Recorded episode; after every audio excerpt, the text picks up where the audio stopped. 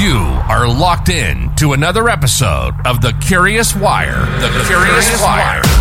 With the most curious person in multifamily. We're not trying to sell you anything here. We just want you to learn real things that will help you elevate your career, challenge you to think and be curious. Join us on this journey to challenge the status quo. Let's go. And we're back with another solo episode. I want to start this episode slightly different. Uh, I want to give a shout out to John. John sent me a message, loving the podcast so far, unique and yet short and sweet.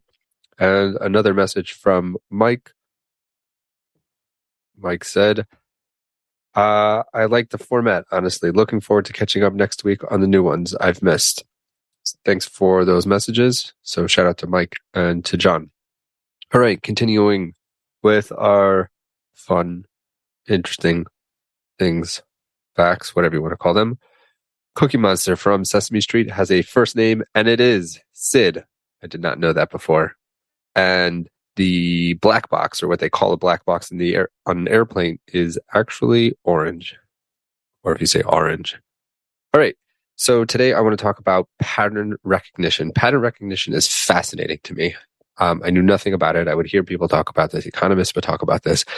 And it got me thinking, are there patterns that I can recognize in multifamily?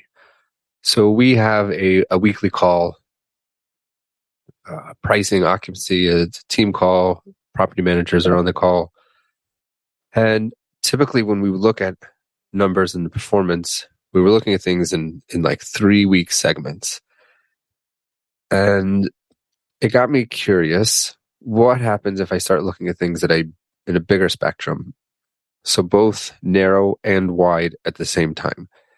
And it was interesting. So I started creating my own reports where I would run these reports at the end of the month and I would add them these to a spreadsheet and I would look at things month over month and then over the course of the year. And it was interesting because sometimes if you look at something over too broad of a period of time, it could kind of get blurred. But if you also have the month to month at the same time, you could start to notice where you had certain dips. And when you collect that data over time, you could also see historically where there's certain patterns. We had certain properties that always had a month that set it back, and whether it was the expiration curve, whatever it was, but looking at things in the combination of a wide lens and a narrow lens became very interesting to me. Just to pause that thought for a second, I was taking an Uber to the airport, going to a conference. Uh, I live in Baltimore, and my flight was from Dulles, which is in right outside of DC in Virginia. And it's about an hour and 15 minute drive with no traffic. And it was early morning flight. And I'm in the cab. Oh, sorry, I'm in the Uber and I got this trick from a friend of mine. Every time he's in Uber, he asks the Uber driver, like, do you have a story? So I know it's early. Usually don't want to make too much conversation, but I was curious. And I said to the driver, like, you know, clearly he was from Baltimore. I said, you see this ride? You select it. And now it's taking you all the way to Virginia. And then by the time he drops me off, there's going to be traffic and like it could mess up his whole day. And he told me that based on the price, you know, he does a lot of morning runs and ba- usually to the airport. And based on the pricing, because I, I don't think that Uber actually tells him where it's going, he can determine if it's BWI, the Baltimore airport, or if, if it's um, Dulles in Virginia. And I thought that was fascinating. Like he owns his craft of driving Uber, that he picked up on these patterns that based on the price, he could pick up, he could determine which airport somebody's going to or where they're going to and, and then make that decision if he wants to take that ride or not. Okay, back to multifamily. So I wanted to figure out if there were certain patterns that I could start to see.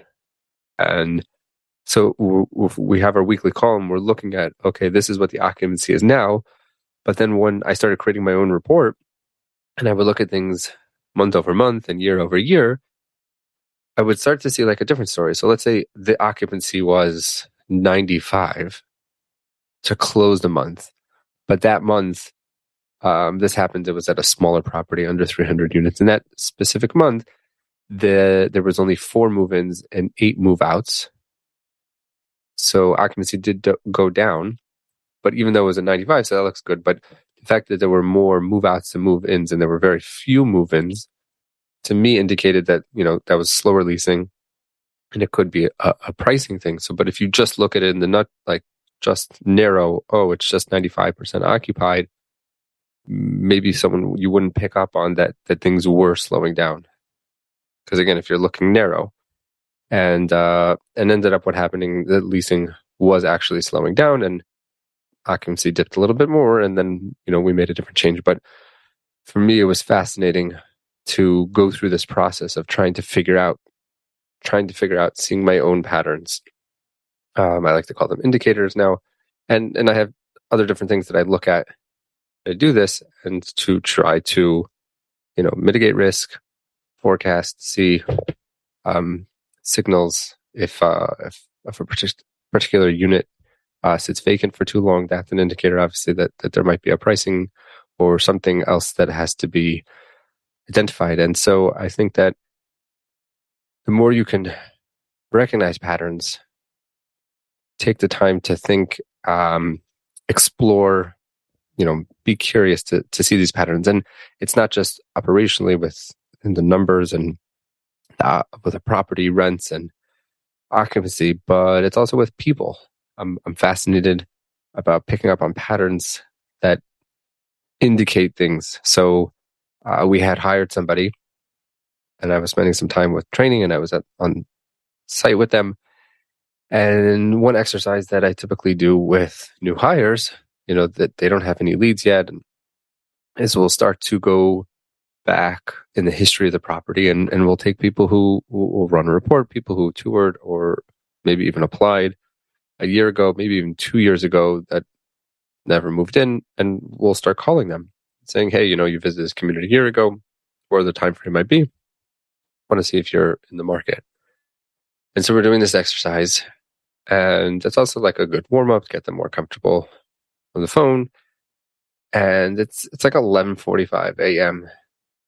And so this new hire was making some phone calls, and she started saying like "Good afternoon," and she got off the call and like in between calls at, at night, I said to her, I said, "Do you you wake up really early in the morning?" She looked at me weird and she's like, "Yeah." Like, why did you guess that? Like, why? It seems really out there. And so I was like, "Well, not even twelve o'clock yet, and you're already saying good afternoon." So I figured you've been up for a little while. And she's like, "Yeah." And so for me, like, I try to pick up on these different, we want to call them indicators, patterns, um, shout out to Mike Walber. I had him on the podcast, and while I was interviewing him, we were talking. I just got this like indicator. We were talking about doing things that were hard and setting goals, and like it just came to me that like, oh, you must take cold showers because that's something that can be like you want to prove to yourself. I mean, there's this whole idea of taking cold showers to the, the discipline and to prove to yourself that you could do those things. And he's like, yeah. And so it's just fascinating to me to try to pick up on patterns both in business, also with people. Uh, there's somebody who works in the office. it was a certain personality type, and I remember asking them um, if their spice cabinet was in alphabetical order, and they blushed a little bit and said, "Yeah, like how did you know?" And so, based on my experiences in life, their personality matched up with somebody else that I worked out worked with, and that person had their spice cabinet in alphabetical order. That was just something that they shared. And um, I lined it up and checked, and it happened to be true with this person. So, um, when you're looking for patterns and you're trying to figure things out, both in people and in business and property management, it's really unending. And it's so much fun and so interesting when you can figure out these re- patterns. And I think that a lot of people skip over that and they end up repeating some of the same problems, both with people and with business when they don't recognize their patterns. They don't recognize what's working or what set them back. And therefore they keep repeating them. So go be curious, go look for patterns, go look for indicators that will tell you more than meets the eye there. And good things will happen from that, hopefully. All right. Thanks for joining us. Thanks for listening. If you like this, go listen to another episode, please, or share this with a friend and be curious. Thanks for joining me on this journey.